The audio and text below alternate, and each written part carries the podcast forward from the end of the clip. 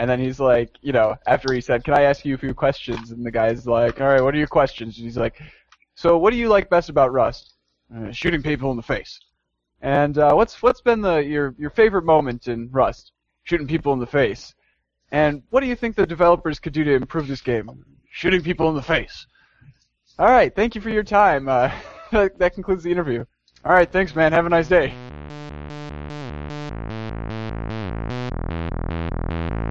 This is 8-Bit, episode 61, Terra Teraflopping. On Sunday, January 12, 2014, and now, so you're like Hitler? This episode is hosted by Ian Buck and Ian Decker, with guest Katie Redeman.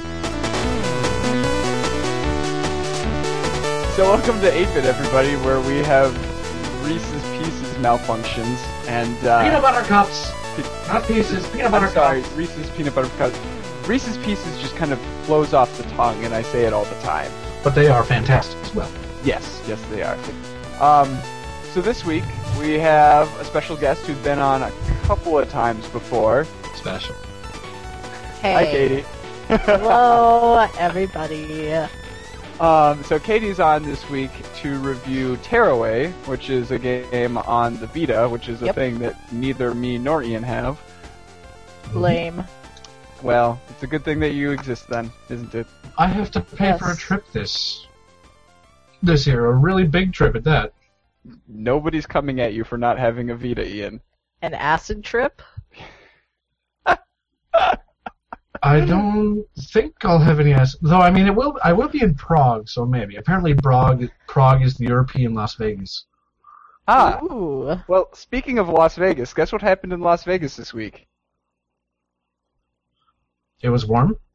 Yes, it was much, much there warmer was- than in uh, Minnesota. Cool. No. Fun So, like, wait, what was the backstory? difference? I don't know. Wh- What was the difference? Well, let's see. We had like negative 20s and they had Yeah. low 60s. Oh, I hate them. I hate them so much. but I hate them even more because tons and tons of like you know um, tech journalists and people in the tech industry and video game journalists and people in the video game industry were all in Las Vegas this last week for CES 2014, which is of course the Consumer Electronics Show. Um, hey, we we get cool things here too, like that that show that celebrates cat videos. There's a festival celebrating cat videos in Minneapolis. oh, yeah. Yeah, That's going to be awesome. and by cool I mean not really, but all right. What? Katie is a member. But yeah, so that's uh, our main topic this week is uh, cool stuff that was shown off at CES, video game specific. Um, but we also did a Nexus special episode uh, for everything that happened at CES that was important. Um, so go and check that out. I believe that's uh, Nexus Special 28. So that's the thenexus.tv slash ns28. And you'll find Um, out the reason why Ian Buck can no longer associate with Matthew Patchen. that was If you in the- listen to the Fringe. That was in the fringe thereof. Oh my goodness, that was bad. Um, anyway, but first we have miscellaneous headlines. Yes. So, part of the appeal of the Battlefield series has always been using vehicles in unorthodox ways to achieve hilarity. And uh, one of the most recent examples of this is using C4 to launch a truck onto the ceiling of the skyscraper in the middle of Sh- Siege of Shanghai to capture that point pretty easily. Yeah. So I watch I watch these guys try like five or six times to get the angle right, you know, and the right amount of C4 to launch them up onto the ceiling of the skyscraper. and then like so so they had several people who were like engineers and I think they had like one sniper and then one person to man the actual you know jeep and then once they got up onto the roof they all piled out and the engineers just stood behind it you know fixing the the jeep as it was taking damage they were just dominating the whole time it was hilarious I I want to watch this. you can do it after the show Damn, but I love those sorts of shenanigans. Okay, you and I need actually. I think I have Battlefield 3 from uh, from the humble bundle from a humble bundle. yeah I I get do these shenanigans. I think I'll let you know how they are. Battlefield 4 from the PlayStation Plus thing. I don't know. Oh, really? Okay. I think so. Yeah, I think I got it for free Nice. because I'm a PlayStation Plus member. Special. Yes, I'm very special. Oh, we've said that. I have special eyes. Special. My brand. All right, I'll find All that video and I'll put it in the show notes. Oh dear. There's a video. yeah. Well, I mean, you, haven't you talk about the next thing while I find that. All right. So, um, speaking of online, massively multiplayer things where massive shenanigans happen sometimes, but probably not quite as many shenanigans. Um, the Elder Scrolls Online um, PvP. Uh, apparently, the culmination of all of that, the the highest achievement that you can get is being crowned Emperor. And then when you become crowned emperor, you actually get a brand new skill line that will stay with you for the rest of your character. So as long as that character is, is in existence, you will be an emperor or an ex-emperor or something. But you get skills that are specific to that. oh. So just if you're not an emperor, what happens to your skills then? Uh, well, just- if you have become emperor before, you still have all of those skills, but they are like diminished somewhat. Um, but if you've never become emperor, then you don't even have that skill line at all. Yeah. Oh, okay. Yeah.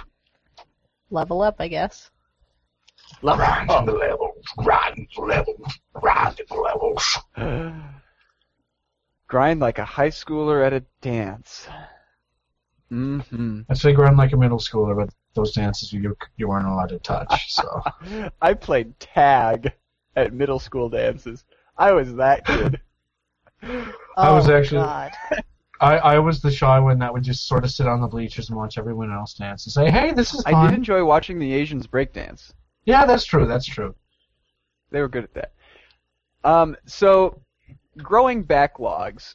That's uh, that's something that a lot of us are familiar with, especially uh, Ian and I. yeah. Um, but here's a good perspective on it. So the sales that you get these games on create tons and tons of money for the game creators. So you're voting with your wallet, even though you know uh, most of those games you didn't get right away when they came out. Um, your backlog is like a message in a bottle that you're sending to some future version of yourself. So, you know, someday in the future you're going to play that Fallout game from, you know, 10 years ago, but you're going to enjoy it and you know, you're going to be like, "Oh man, I'm so glad that I bought that a long time ago." hmm And nobody looks down on people with like large libraries of books. So why should we be ashamed of our large libraries of games? My mother is. She has a large library of games? No, she's ashamed of my large library of games. Well, she just doesn't understand that games are art. My mother doesn't know. Actually, she Oh, probably does know. She doesn't really get art anyway, so. well, I guess she wouldn't really appreciate anything. My mom does. No. My, my mom has a weird relationship with video games. She she hated video games for the longest time because she took a guy. Well, a guy took her. No, she took a guy on a date to the um the state fair, and all he did was spend time at the arcade, and he basically bummed twenty off or twenty bucks off of her to play Space Invaders all day long. So she hated video games from then on because of how much he could just be ignored for that. Space Um, Invaders is art. I know, right? Um, but so very slowly but surely, I've been turning her on to video games. Um, I I bet. I think it Careful how you started with. to that with your mother. Oh, quiet. Anyways, Anyway. uh, 2013 sales numbers, uh, 3 million Xbox One and 4.2 million PlayStation 4s. I guess they only made 4.2 million PlayStation 4s because I can't find one anywhere. You need to find one quick because we've had Oh my- a, a review okay. of the Xbox One on this podcast, and we haven't had a PS4 because I don't know anybody with a PS4 yet. Do so better, on Amazon, they are 100 to 200 dollars more than the Oh, yeah? price uh, PlayStation recommends them to be sold at, and Wow, it is just make a profit. ridiculous. Yeah, pretty much. Like people are making bank because they're selling these for like six ninety nine. Oh, so this isn't Amazon isn't selling these ones. These ones are No, being no, no, no, no, sold no, no, from no. other This people a- through yes, Amazon. Gotcha. Through Amazon. Okay. Uh, yeah. Makes sense. Terrible. I'll. Yeah. So at this point, it looks like the PlayStation 4 is uh, pulling Top dog. Yeah. Kind of with good reason. I mean, And I, I mean, I think that they're putting themselves in a much better position too because they just announced PlayStation Now, but we'll go Oh, over that in the CES section. Yes. Mm, that's tasty. All right. Um, Turtle Rock Studios, the creators of the original Left 4 Dead, just announced their next game called Evolve. It is coming this fall to PC, PlayStation 4, and Xbox. Um, I know it's the Xbox one, but still, it's just I, I can't help but call it Xbone because that's what it looks like. Um, so Crossbones. Oh, they're pirates! I get it now. Arr! Arr, Microsoft Oh, man. pirates. Now I have to buy the Xbox One. and will feature humans versus aliens multiplayer. In particular, we know about Hunt Mode, where four players take control of four alien hunters, while a fifth player controls the alien they are hunting. Oh dear. The alien will grow in size and strength as rounds go on. I can Yeah. see that being kind of scary. I can see that being a lot of fun, especially since we know that they're good at making co-op games. So, Mm-hmm. speaking of um, having big backlogs, there's a way now for us to share our giant backlogs with other people who don't have such giant backlogs. Because Steam has released their family options and family sharing to everyone, not just you know the people who are in the beta. Um, so the family sharing is the where you can share your library with 10 other Steam accounts on 10 different machines. Um, and you know, as long as so, for example, since I just shared my library with Katie on her computer, um, she can play my games whenever I'm not playing any of my games. Um, which honestly is most of the time, because I don't spend as much time as I should playing video games.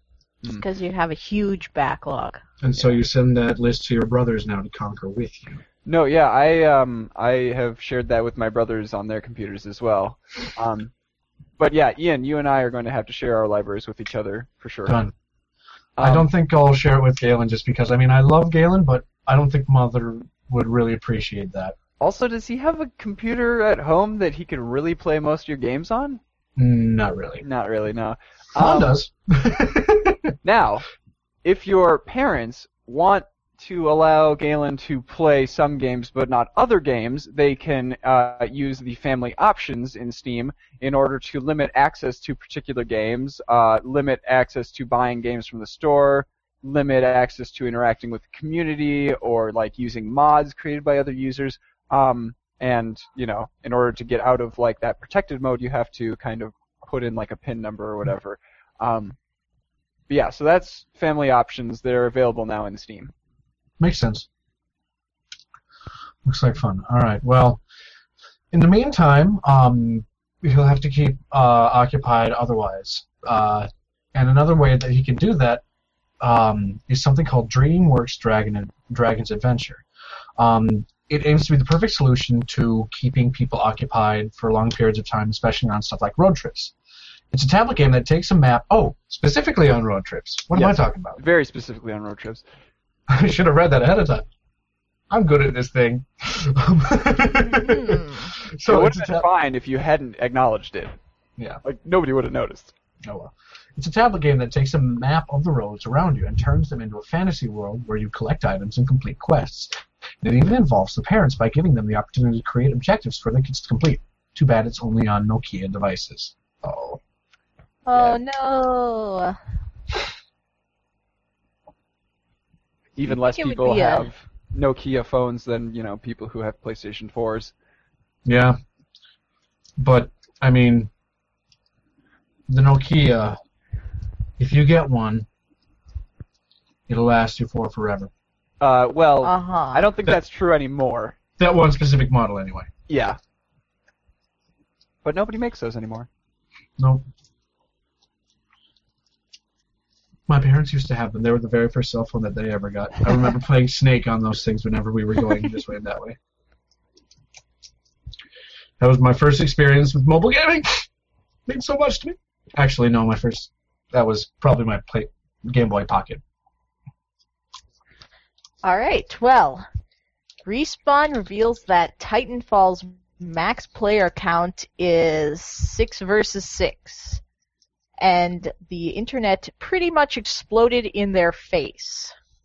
hmm My original reaction was that sounded pretty low, but when you consider that Counter Strike is five versus five, it's nothing to get upset over.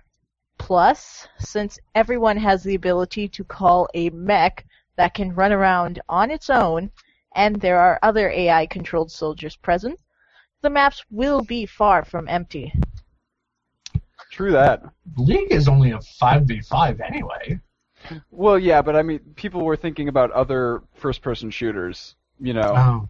where like Team Fortress 2 is uh, 16 on 16 or something like that normally, and like you know, Battlefield of course has 64 versus 64. Yeah, but I mean, think about. I mean, like in reality, how many mechs would be able to fight on one battlefield? Well, yeah, but I, but like, mechs. well, I, I I think that like Mech Warrior or Hawken, I think have more players than that on each team, and Hmm. that's all Mech Warfare. Yeah. But yeah. No, And I- and this is I didn't actually know this before now, but apparently there are like lots of AI soldiers that are on the maps as well, and they basically act like just creeps that you farm in order to yeah, in order to get experience. that's everywhere. I So- We all know what DayZ is, right? It's uh that zombie survival horror game thing where well not really horror, well kind of horror, uh where you know you're playing on a server with a bunch of other people and other players are you know the real threat. It's not the zombies. I have Um, never heard of it before, uh, never. especially I on haven't another show. So Rust is a another you know survival exploration game that's similar to DayZ. So you can imagine that uh, you know players kill each other a lot. But one player has taken on the role of an investigative journalist, and he's attempting to interview other players on their thoughts of the game. And he uh, he gets shot quite a few times, and it's pretty hilarious. So you should go watch that video. Sounds like the smartass that I would want to be. my, my my particular favorite was um, when another player who had a gun like forced him to go into a room, and then he's like, you know, after he said, "Can I ask you a few questions?" and the guy's like, "All right, what are your questions?" And he's like, "So what do you like best about Rust?" "Uh, shooting people in the face. And uh, what's what's been the your your favorite moment in Rust? Shooting people in the face. And what do you think the developers could do to improve this game? Shooting people in the face. All right, thank you for your time. Uh, that, that concludes the interview. All right, thanks, man. Have a nice day. and he just let him go. and people say that the people on the internet are jerks. that was comedy gold. Actually, speaking of comedy gold, complete and total tangent. So you know the oatmeal, of course. The oatmeal? The Oh, the, the- webcomic, the oatmeal. Yes, that one. Okay. Nope. Oh, I will have to introduce you to it. Um, especially now because apparently the writer from that, the author of the oatmeal, got an article in Penthouse. In As a dude. Penthouse? I don't know what that is. Is that a Oh. magazine? Yeah, Of what? prawn. Um, Uh, okay. Okay. so I don't know No why. wonder he- neither of us have heard of it. Because we're pure, innocent people. I Well, have never I'm- owned a prawn magazine. anyway, It's okay. I like shrimp too. Why not Zoidberg? I actually don't like seafood. Call me weird. So, what does this have to do with anything? The oatmeal? Um. Oh, just comedy gold. Sorry, he was. Uh, that reminded me of something that he had talked about. I actually went and read the article. they have it on the website. He had a link to it. Okay. Um, and one of the things that he was talking about, because he was involved in this legal battle with um, uh, Funny Junk hmm because he basically said that Funny Junk steals people's stuff because they get po- stuff gets posted on there and they don't necessarily regulate whether or not it's been copyrighted or not. Yeah, I, I remember this. And so they sent a um, a legal letter at and telling him to take stuff down. And so he didn't actually have to write any com- comics that day, he, or even that week. He just posted it up, um, saying that because they would um, uh, they were suing him for twenty thousand dollars. He crowdsourced it, and he blew it past. He got like over two hundred thousand dollars and donated all of it to charity. Funny joke didn't see one penny of that. Yeah. That was that was pretty good. Anyway, so just comedy gold made that pop up in my head. Not even have to try for anything. Actually, the person shooting people in the face reminded me of Jane a little bit. Now that I think about it, I call it Vera. she's my favorite. All right. Well, you know what shooting people in the face does? What? Makes your brain explode. Oh yeah. You know what made my brain explode? Not being shot in the face. Not being shot. Well, no, that happened too, but in a different game.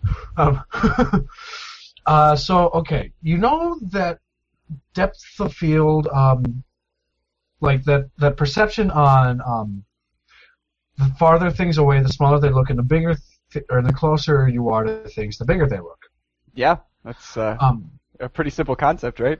yeah, and you know so. that where people take funny pictures and it's like, oh, hey, look, I'm holding the Eiffel Tower in my hands, or hey, look, I'm squishing this person's head between my fingers, or Mm-hmm. things like that. Well, a bunch of people made a puzzle, first-person puzzle plat, well, not puzzle platformer. Um, I think this is like a demo made by some. Yeah, students. I think it's just Yeah. an interactive demo. Um, so the game is not in full yet, but I want it to be because it looks fantastic. So the the it's a puzzle game where the main mechanic is focusing actually on manipulating that. Um, so you can pick up an object and it will change size depending on how far away you place it from yourself and how big it looks to be when you get there. So the most simple example was they like picked up um, they, they they picked up like uh, the the Statue of Liberty from a really far long ways away where it was big, and then they set it down on a table next to them, and it was tiny. Yep. You know, it was like the size of the chess pieces that were there. Yep. But the mechanics that they have for this game are already just kind of like what? The different ways that you could solve them all could be like what? So there's like different objects have different effects depending on the size of them. So they showed this fan that was small and it was blowing out this lamp and making the lamp wobble, and then they blew up the fan um, so that it actually blew the exit sign off the top of a column. Or they have these portals where you can enter into them one size and you'll exit out in the proportional size. I think so my you can make my- infinitely small or infinitely big. My favorite was when they um they they you know looked around and it's like oh there's no exit in this room. Okay, let's grab the moon and we're gonna put it in the room with us. And oh, oh look, there's objects on the moon. Okay, we'll make those bigger. It was like what? No, that's cheating. Or the um the uh oh, the window. Oh oh yeah yeah. So you find yourself in a room with no exits, and you look out a window and you see that the exit is outside. You just grab the window, step back, and it blows up, and then you can automatically just walk out the window. It's just like, ow, my head. So I want them to make this into a full game, and I will totally buy that. I love puzzle games. Yep. This one looks like it has a really fun mechanic. I want it to be like a Kickstarter, so I can just give them money now. Yes. Take my money. if we could use Reese's wrappers as money, we would all be rich. Mm-hmm. You have no idea. It's a solid nugget. wow. But you have to bite into it to verify how uh, genuine it is. Smells like man flesh. well, uh, that So- just got weird. They are not for eating. Oh, they used to be. They used to be. This is for eating. This is not. This is. This is not. You know, Remember no, that. nobody can see what you're holding up. Yeah, it's a It's a podcast. podcast, not a video podcast. It's a talkie talk. Uh, It's a talking Well, talk. then let's keep it a mystery. I'm not going to tell you what I'm holding up. For all Oh, I gross! holding up. Put that away. Ian, there are children present. Exactly. So It got bigger. it sounds like God. It sounds like Valve is interested in being the hub for hardware manufacturers as well as software and users. Um, so they're coming out, or well, they're planning on coming out with a standard SDK for interfacing with VR controllers, so that game makers don't have to design for you know lots and lots of different virtual reality solutions, and the users don't have to change settings every time they switch games, um, and it just kind of makes it easier for everybody. Uh, so I, I think actually Valve is in a pretty good position to be the ones to release this kind of thing because they Mhm. already have a huge portion of the PC market. Yep. Um, you know, if you if you're a PC gamer, chances are you have Valve or Steam installed, and um, yeah, Kind of hard not to at this point. What's that other one? Origin or whatever? There's Well- Origin. There's um, actually GameFly. You can buy games off of. I got First Crysis for either free or like five bucks. Um, there's there's a lot of different. I mean, like UPlay is technically a digital distributor. yeah, but they work through Steam, so Some of them do. I mean, like you can buy a game directly through UPlay and not ha- launch it through Steam. don't see why you would though. Hmm. I dropped that one. If you really hate Valve and don't want to give them your money, Ah, curse you, Valve. You give more money to the developers. I hate you. All right. All right. Let's see. Um. Okay, so the beta of first of the first half of Broken Age will be going out to their Kickstarter backers on January 14th. Oh. And they will also announce when the rest of us can get it through Steam Early Access. Oh. This is this is pretty exciting because Broken Age was the game that base that pretty much put Kickstarter on the map for indie game developers. You know, before that there weren't really any games, you know, that were being kickstarted at all, but then Tim Schafer went and did it and everybody was like, "Oh my god, we can make money that way." We What's can- Broken Age about? Um, so it's a it's a point and click adventure game. This is actually like the first point and click adventure game that Tim Schafer's done in like 20 years. Um, What was the first one that he did? Here, I'll look that up. You go. um, yeah, and so in Broken Age, I think there there are two protagonists, and they live in like different worlds, different dimension kinds of things. And I, I, I think we're seeing one story from like both of their perspectives, and there's something about their worlds that like affect each other or something. Um, and there there are like tons and tons of big voice actors in there, like um, Elijah Wood and Wil Wheaton and uh, Jack Black, and there were several others. But yeah, like this is this is like a pretty significant project here. Let's see. Cool. Huh. So let's see. Oh no, he was a tester for that one. The Secret of Monkey Island. I believe yes. was his first one. He was the co-writer, programmer, and and an additional designer. Then the last one that he had done before this, I think, might have been The Curse of Monkey Island, which came out in '97.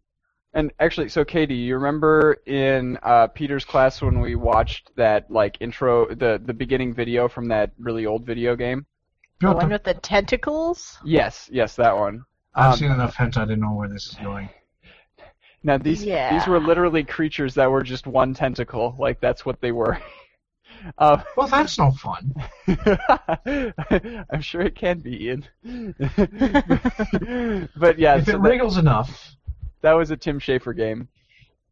He he was on the team that made that. Really? Mhm. Wow. Coolio. Um, so yeah, that's that's our miscellaneous headlines. Now, uh, time to talk about some CES stuff.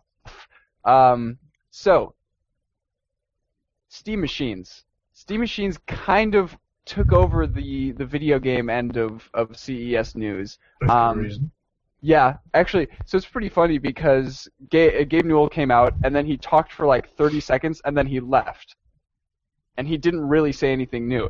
Um, but we Half-Life know. 3 confirmed. Oh God, oh, wish. Every single time he comes out and talks, it's like, is it gonna happen? No, it never does. Um, but It's yeah, so- never gonna happen. Probably waiting until second iteration of the Source engine is out. Or till the Yeah. next one, anyway. Well, yes, yes, but like they'll they'll probably announce both of them at the same time. Yeah. Yeah. Um, so there are 14 known hardware partners at this point who are all making Steam machines. Um, and these Steam machines they all they range in price from like $500 to I think like over 6,000 if you trick out the Falcon Northwest one uh, enough. And most of them like most of them are just straight up desktop PCs stuck into sm- as, as small a box as you can possibly fit them in. Um, and I think, I mean, I think this is the wrong way to go for Steam machines.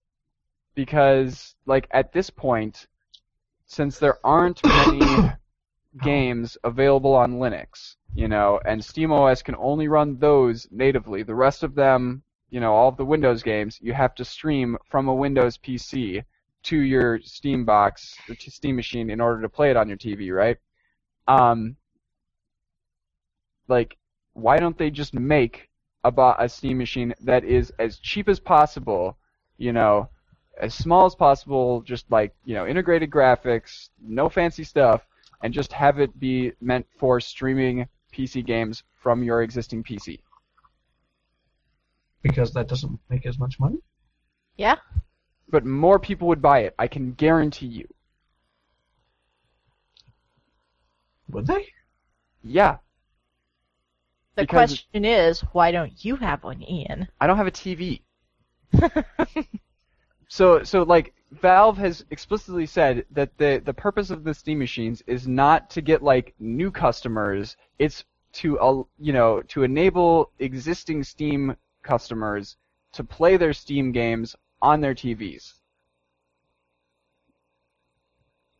You know, with with with a controller and all that jazz. Um, so like, since the best thing that you can do if you buy one of these Steam machines, the best thing you can do is immediately install Windows on it. Because without that, you can't play like the vast majority of games that are on Steam. Yeah, that makes sense. So it Yeah, would it would it make does. much much more sense from a business standpoint, well from from a customer standpoint, to buy the cheapest thing possible, you know, for Steam OS. If they even want Steam OS, they're just going to want a really cheap box. Yeah. In which case, just buy a des- small desktop and build it yourself. Exactly. Well, yeah, that's what we're gonna do anyway. Oh well. Well, yeah, that makes sense, I suppose. Yeah. so they're lost. yeah. But man, some of those really expensive ones look really nice. Let's see. Oh wait, did did Alienware actually Uh, we, unveil the? We don't know anything about the hardware or the price of the Alienware one. We just saw like So what the box looked like. Okay. Yeah. I mean, I I was the one that found this article. hmm There were a few uh, there that I just was drooling. Went, oh god, Falcon Northwest Tiki. Yeah, 1800 to 6K.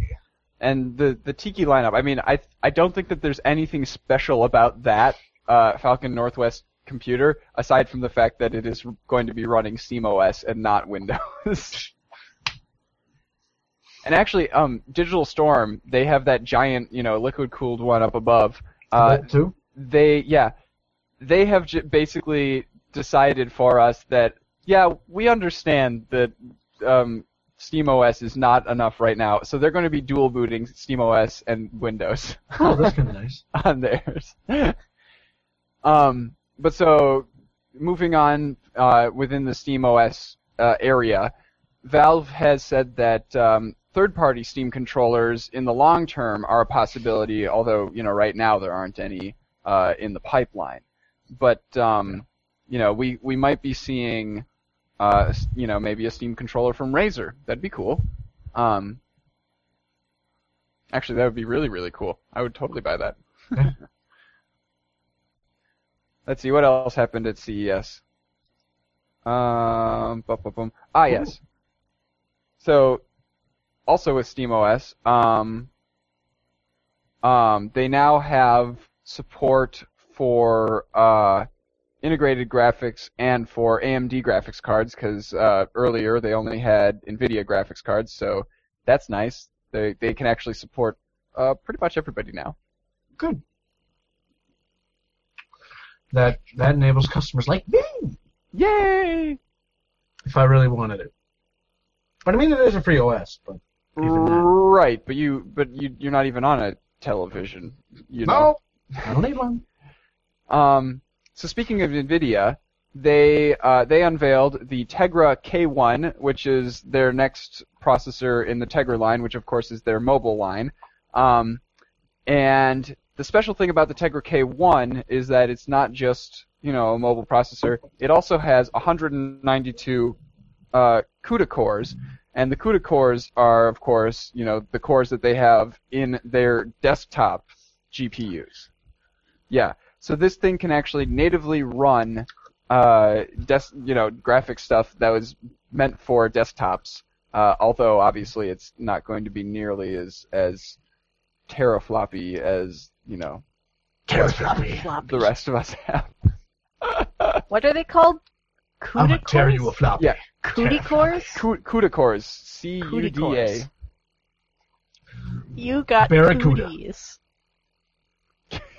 and actually, so do you I'm know a who, terafloppy with a CUDA core. do you know who was part of the team that uh, originally you know made the CUDA cores and the software that goes along with it? Hmm. Ian Buck.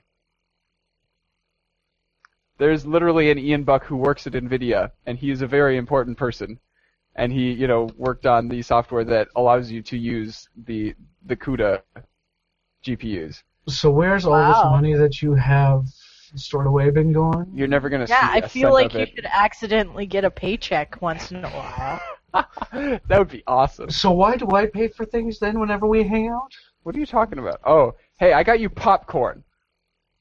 Wow. Yeah, you did. Actually, when I was adding up the amount of money that I spent uh, this summer, I was like, sixteen dollars at the Woodbury Ten Theater. Oh yeah, I remember that. Um, so yeah, they they released a, a video demoing uh, a few games playing on the Tegra K1, um, and they've they've said already that uh, the Unreal 4 engine will be running on it uh, natively. Awesome stuff. Um, Stuff. Let's see, more NVIDIA stuff. So you know how they have this Shield, and uh, you know the streaming your games from your PC to the Shield, right? I think so. Yeah. So the the Eh, yeah. the, the Shield is their little Android-based handheld. It, it kind of looks like an Xbox controller with a flip-up screen that comes Oh off of it. yeah. Yeah, that thing. Um, so obviously streaming to that thing requires some bandwidth, right? And you Mhm. you don't want to have a crappy router for that. You know, you don't want your your Shield to lose signal while you're trying to play. Nope. Uh, so to go along with that, Nvidia has kind of made a not really a lineup, but they've they've chosen certain routers to brand as NVIDIA approved routers, uh, so that you know people who want to get high end routers will know which ones are good for Shield streaming. I don't think that they've actually done anything special to them. I think they're just you know um, kind of giving their their name to existing routers. stickers, more stickers. We all like stickers. Dobby. For stickers. All right then. Ow, I'm sore. Oh, oh. Speaking of streaming, Katie, you should talk about this one. Oh, the um, PlayStation Now. Yeah. Ooh, I dibs next. Yeah. It is going to be awesome. And I was like on the edge about buy- buying a PlayStation 4 because I have PlayStation 3 and it's fine. Mm-hmm. But when they announced PlayStation Now, I was just like, I need a PlayStation 4 now. Get it? No? Uh, uh, Uh huh. Uh huh. That's probably why they released it. Yeah, just for me. Exclusive, well, no, exclusively on the PS4 to bring people from the PS3 over to the PS4. Well, it's not Yeah. exclusive. Katie, explain It's what it does. Oh, Um, basically, it allows you to stream games from pretty much all past PlayStations, like your PlayStation 1 games and your 2s and your 3s. And yeah, it does, you can also play it on the Vita. Haha, I have one. And other devices, such as Sony's, is that a Bravia? I think yeah, I think it's pronounced Bravia. Bravia. And then tablets and smartphones. I put the bra in Bravia. so it's non-existent Glad you do. or unneeded. And I guess it's not on PC. Sorry, no, Ian. I when they first announced it, I I thought that they were going to be bringing the streaming to PC, and I was all excited because I was like, this means that I'm like never gonna have to buy a console in order to play console games ever. I can just stream them to my PC. Uh, no, not not yet. Anyway, um, yeah, and this this is the reason why I think that the PS4 is a much better buying choice than the Xbox One because you know Sony is doing all of this stuff to allow you to play past games on the PlayStation 4 in addition to you know obviously the PlayStation 4 games that you can play natively whereas the Xbox One is not doing any time anything. Because the X one, the Xbox One is full of well, the X bone, the bone there. Their Them dry customers- bones. Dry bones. I wouldn't want it dry. All right, so Oh my god. reminds me of a college humor video, which we'll talk about in the fringe. Um, so, um, something that I generally tend to bring up a lot is the Oculus Rift, and there's apparently a new version that was uh, released at the CES. Well, not released, but people got to play around with it. Ooh, Yeah. I want to be there now. In addition to the weather. Yeah, well, the weather I, I don't care about. I don't mind it being a little cold, but I want to be there now. Well, everybody's gone now. CS No is over. I, I guess I'll just have to go and break into the Oculus Rift. Headquarters. so we'll be hearing about you on next week's uh, headlines, right? Oh yeah. Well, next week will be my. Oh, I suppose that's right. Next week's going to be my last show for a few weeks. oh, okay. Why? Wait, what? You know about this. I've told you about this. Oh shoot, you're gonna be in Europe, aren't you? Yeah, a week from Tuesday, I leave. Oh my god, I keep forgetting. Oh, Oh, I need to find a new co-host. Katie, do you want to be my co-host? Um, okay. Cool. And as I said, I'll be touching Problem down in the solved. European. Oh boy. So what's what's new with this Oculus Rift? Anyway, um, it features positional tracking by putting IR dots on the headset. Ooh, and the new OLED screen features something called low persistence. The LEDs behind the screen will only light up for a fraction of a millisecond, then go dark until the next frame is ready. Apparently, this eliminates motion blur and judder, and it is how they fix the nausea problem that some users have been having. Yeah. I Awesome. would never have guessed that that's how you solve that, but apparently it's how you they solve that. Works well. Less judder. So wow. Much Dang technology. I was about to say much wow, but that doesn't work as well. So technology. Um, so one of my favorite favorite companies, uh, Razer, they love bringing new crazy ideas to CES, and their Project Christine is the latest of these.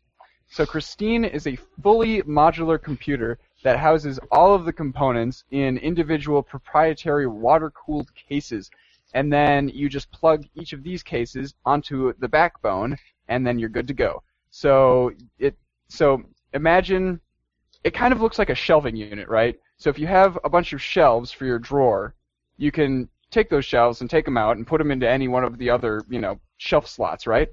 Yeah. Uh, and it doesn't matter what's inside them. Yeah. So basically, what Razer does is they'll take your graphics card and put it in a water-cooled case, or uh, actually, it's oil, in an oil-cooled case. Uh, and they take your CPU and they put it in an oil-cooled case, and they take your hard drives and they put those in cases, and then each of those cases, you just take them and you plug them in to the backbone, and all of them, you know, can plug into any of the slots on the backbone because they're all completely modular. Um, that is so spacey. yeah, like look, go and look Whoa. at the, the pictures. They look the really picture cool. is so cool. Oh my god. And like for people like me who are pretty comfortable just opening up their computer and like unplugging graphics cards and and you know plugging other things in, like upgrading computers has never seemed like a big deal to me. But for other people, the middle 85%, as we would say on on the uh, the Nexus special for CES, um, it's it's a pretty daunting prospect.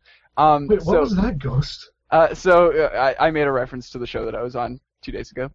I know, um, but like, what what was that green? He was that- excited. He was excited because I'm cross-referencing from So shows. he holds up an octopus, a green octopus Oh. editing tentacles. You cruel bastard! No, I uh, the, the what little, happened to the tentacles? the little What green alien was uh, something that his mom tried to give me two days ago, uh, and Oh. I left it there. Um, anyway, so to go along with this easy upgradability of of the system, they uh, they're considering having a subscription model. So basically, the idea is that like you you choose what tier computer you you want to have. So say I want the best gaming computer that can possibly exist at all times, right? And you So- are a doctor, so you have no time to play it, but you have the money. But I have the money, right? Yep. Um, so- say I'm a doctor's son, Okay. and I have all the money, and I have all the time. Um, Say you're a doctor's nephew. Okay, yeah. and uh, and so so I, I say Razer, here's a bunch of money. Give me a tier one uh, gaming computer, and I'll pay you you know however much a month it is to you know stay on the tier one plan. And so then every single time they you know a, a new better graphics card comes out or a new better processor or whatever comes out, they you know they ship me the little drawer slot, the case, with that new component, and I unplug my old component, put the new one in, and then I ship the old one back to them, and then you know they'll refurbish that and probably send it off to somebody else in like tier two or whatever. Um, Huh. and so so, like, do you think that that would be uh, a good model that people would jump onto? Um, in many ways, yes. I mean, for people who are like, oh, I can't do this myself, I could see that being really nice, but at the same time, I could also see if something goes really wrong, something could go really, really wrong. That's true. Because it'll be difficult to fix um, if something goes wrong, one, and two, I mean, if anything overheats, oil generally tends to be kind of flammable, doesn't it? Uh, well, this is like mineral oil, so I don't, I don't Well- even know. But it's yeah, it's not like there's gonna be flames, I know. except for the fact that my motherboard smoked that one time. Anyway, Never knows. um, Never say never. yeah, the so the only issue that I can think of with this is that once you're, you know, you have this system, you are completely locked into Razer. because Yeah. nobody else is going to be making you know these cases. So you have to get all of your components from Razer, and you know if they if they don't have time, you know, to like get the graphics card that you want into a case, you know, uh, then you're not going to get it. Um, Ooh, yeah. but yeah. And if and if if somehow they like you know have to stop the program because nobody's getting into it, then you're just going to be stuck with this thing, and you're never going to be ever able to upgrade it ever again. then you are be- SOL. That would be extremely ironic. Yes. I have this perfectly modular system that isn't compatible with anything that's coming out ever again. You foobarred that up so bad, you're SOL. I I don't know. I think this might work. I do too. I think this is a very good idea. I mean, it kind of remind it's kind of like what Netflix is kind of. You have a movie, you watch the movie, and when you get tired of the movie, you just send it back to them and they send you a different movie. Oh, And that's kind of what everyone's doing nowadays. does anybody actually use Netflix for the DVDs anymore? Um, I know I Because think my brother does, and I know a few people back home that do. I don't know Nice. around here. Oh, creepy Emma does. because she always talked about that in class. Creepy Emma? Oh dear. Don't ask. Uh, we could go on for a very long time about Emma. Uh, Fringe. Fringe. so- I'm curious now. Um, let's see. Oh, another type of virtual reality input. Yes, we love those, right? Maybe.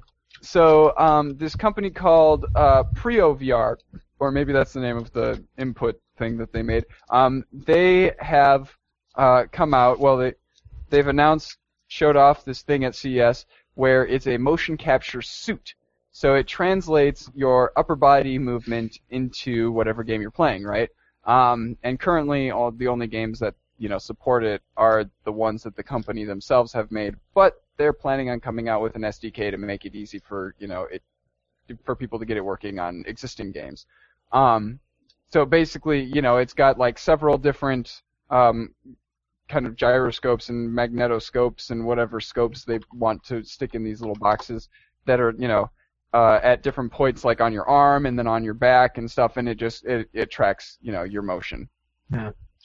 Prio VR, I'm looking at the thing right now. It looks to be um uh it looks to be the name of the company okay cool as well as the name of the suit. It's both. Or it's the Prio VR VR suit. Um, and then also, last thing for CES, uh, AMD have come out with uh, their Kaveri APUs, um, and those actually will be coming out on January 14th. Um, and they will apparently be competing with Intel's 4670K, which is, um, a, I, let's see, so the AMDs will re- be retailing for around $180, which is a significantly less than the 4670. So that's definitely good for AMD. Mm-hmm. What's an APU? Uh, accelerated processing unit. So that's uh, Do I have to go to the story time now? no, no, because we we've been going at this for a little while now, and I want to hear Okay. Katie tell us about Tearaway Yeah. because I'm actually interested in that game. Oh my gosh. Tearaway? Okay, so I think it's super adorable because everything is made out of paper and they really did a nice job on the whole paper, you know, designs and all that fun stuff. Soups adorbs. It is. I mean, probably. Gosh. But it also has some. It's like a very good story. Like, you play as either the uh, male protagonist or the female. I don't know what the name of the male one is, but the female one is Atoi, which is an interest, interesting name. And basically, Atoi is the message that they're trying to get to the you, which is you and the frontwards camera always pictures you as the sun, and the message, Atoi, is trying to get to you to deliver this great and awesome message. And oh my gosh, it's just really good. And in this game, uh, you use the um, the pressure plate thing in the, back of the, rear Vita. touch panel. Yeah, that thing. And it's really in all the other Vita games, like some of them have like a little of it, but this one has so much more interaction with the back touchpad. And the male's male's name is apparently um Iota or like Yoda. Yoda. So IOTA. Woo! Not. There is no. I don't know. Skim. anyway, Okay. sorry. Continuing. anyways, um, so yeah, it's just a really fun game, and it's not like super hardcore. It's just a nice, simple game. And oh, also, as you go along into the game, you collect paper craft designs and templates. So basically, you can go onto their website and log in as you and print out characters in the game and fold them and make your own magical place. Oh, nice. hmm So let's see. This is a, a third person game, right? Yes. Uh, is it like a platformer or Like what? What's the gameplay like? What do you do in it? Oh, okay. So there are enemies called scraps. That I think, yeah, I think they're called scraps, and basically they come from the U world, and so it is a platformer. Like you just keep moving on through the levels, and uh to like some of the character like the characters are really uh let's see where was it i have my vita right here do do do do do yep it's called a scrap nasty little packages of scrap paper discarded unwanted and overall mean Oh That's no! cute oh come on So wait, that's Anyway. what happens when I throw away paper? Is they they go into yes they tearaway? bec- yeah they become scraps they go into the tearaway world as meanness That's bad. Yeah, that is bad. And I mean, So you become the decide. You, you're, you're like Hitler. You have decided which ones are the ones that are worth keeping around and discarding the ones that you don't like. Yes. wow. Um, Godwin's law. Uh huh. This podcast is now over because we brought up Hitler. Okay. Well, you Well, just gone on long enough. Mine. Ugh. Hitler. Anyways, so I I feel like this is the best game on the Vita I've played so far. Okay. And I mean, I th- I really liked Gravity Rush, but this one just kind of blew it out of the water. Well, it's about time. I mean, Yeah, Gravity Rush was wild, but I mean, lot, they haven't really made a lot of games for the Vita. no. Let's see. The only other fairly compelling games that I can think of were like uh, AC Liberation, which Yeah. is now coming to everything Yeah. else. yes. and like that Uncharted game, but like, you know, neither of those were like, I gotta have these games. No, it wasn't like I really need to buy a Vita so I can play this. It was just like, Mhm. oh, if I buy a Vita, I play this. And and it wasn't like, you know, it's something where if I buy a Vita, I'm definitely going to be getting AC Liberation. Like, no, I would be getting AC Liberation because I like the Assassin's Creed games already. You know what I mean? Mhm. Whereas Tearaway is something where it's like, oh my gosh, well I have a Vita now, I've got to play buy Tearaway because that's the game to have. You get a little accordion in Tearaway. It's so adorable. You get to you can blow things away with the accordion. Oh, and did I mention the soundtrack? It is amazing. Nice. Hmm.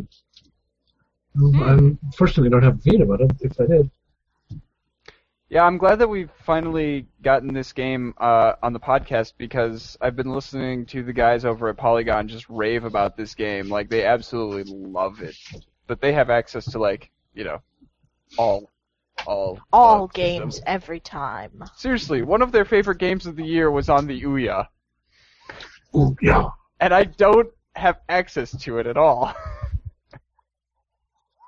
Because Max Marty never plays any games on the Ouya, so I can't even ask him about it.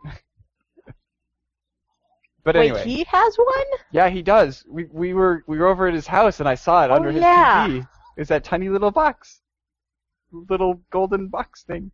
Little golden box thing. So cute, so useless. So um, I have a review this week. It's Assassin's Creed 4, the Freedom Cry DLC.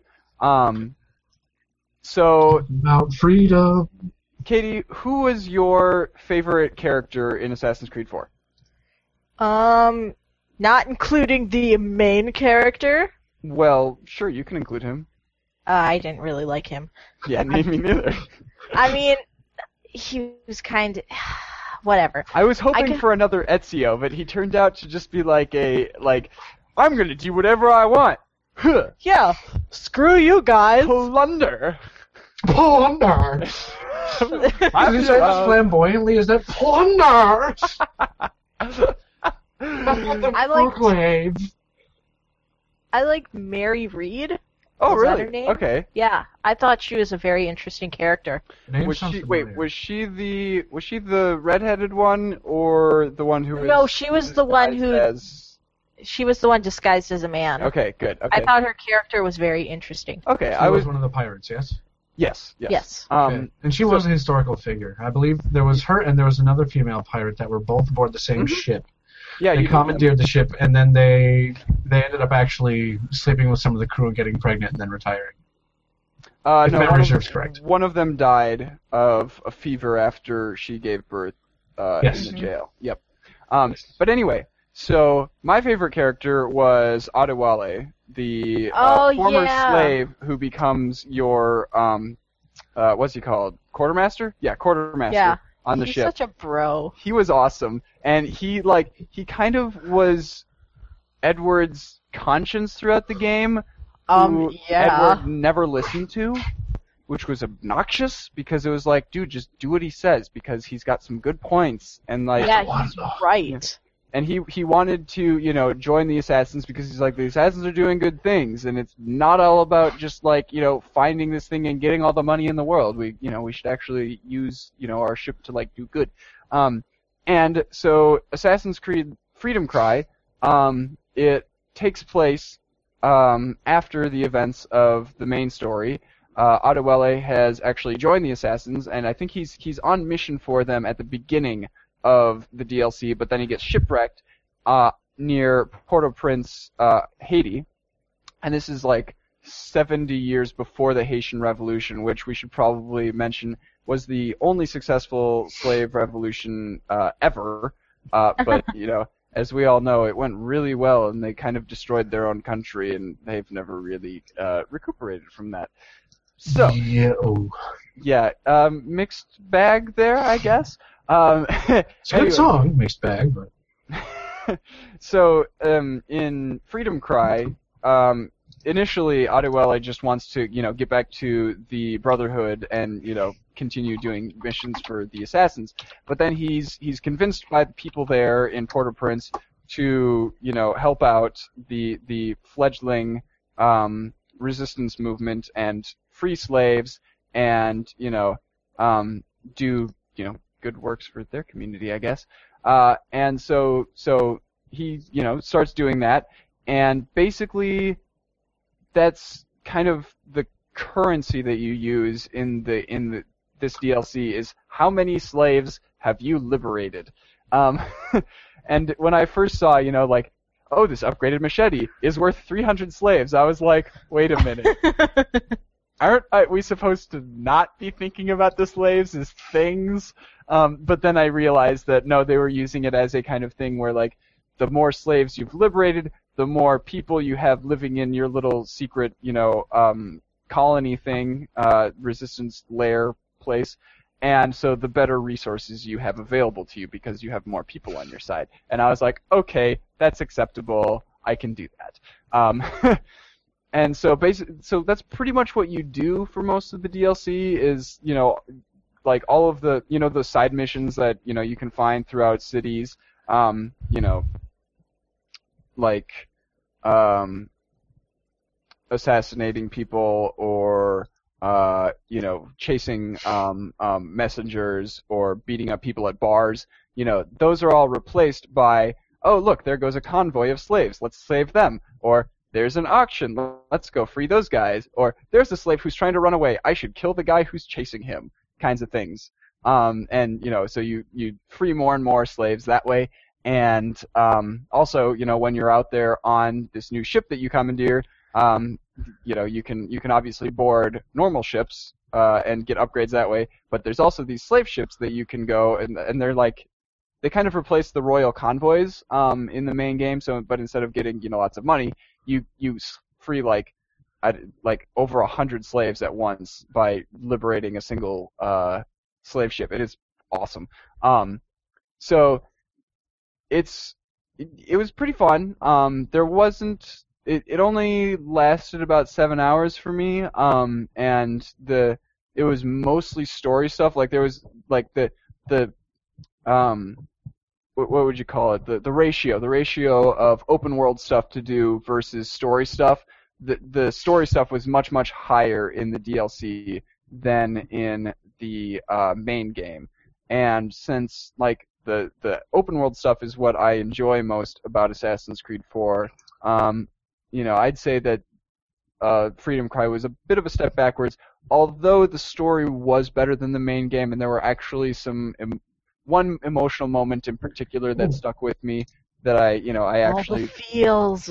yeah, I felt really bad during it. Um, but yeah, I so like fields. it's it's you know ten dollars for another seven hours of, of gameplay, and if you want to go and, and get the experience of being a powerful black man, uh, go ahead and do that. I liked it. I love the. I'm a strong black woman who don't need no man. Well, he's a strong black man who likes a strong black woman who don't need him. So. Well, alrighty then. Mhm. Mm. So I, I guess you know you're, you're not an all-powerful black man. You're just a powerful black man. I liked it. It was it was you know it was fun for me, but it's not like it's not like you know oh I have Assassin's Creed 4. This is a must-have DLC. Like you know it was pretty fun, but it's not for everybody, I guess.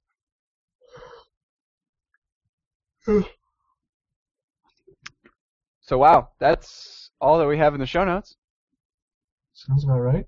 hmm Um, let's see. New releases. Oh my gosh, wait a minute. I know what's coming out this week. Assassin's Creed 4 Liberation is coming out this week for everything besides Vita. Yeah, it is. Yay. I'm going to get that. I'm going to get that hardcore, and I'm going to play it because I like Assassin's Creed games. Uh, so next weekend, you know what? I bet you I will have played it, and uh, I will review that. I bet you I will have played it because I have it for Oh, the wait. Vita. Right, you already reviewed it for us, didn't you? Did I? Yeah, way Was back that in the, the, one with the orphans? Did I yell about the orphans in that one? No, that was for Assassin's Creed 3. Okay. Um, but no, yeah, you, I, I'm Ian Butt. I mean Ian Buck. You were Ian Butt last weekend. you are Ian Butt from now and forever. Buttman. So I'm Ian Buck. But I'm Who are Ian you? And who are you, Katie Redeman? I am Katie Redeman, all powerful. Signing off.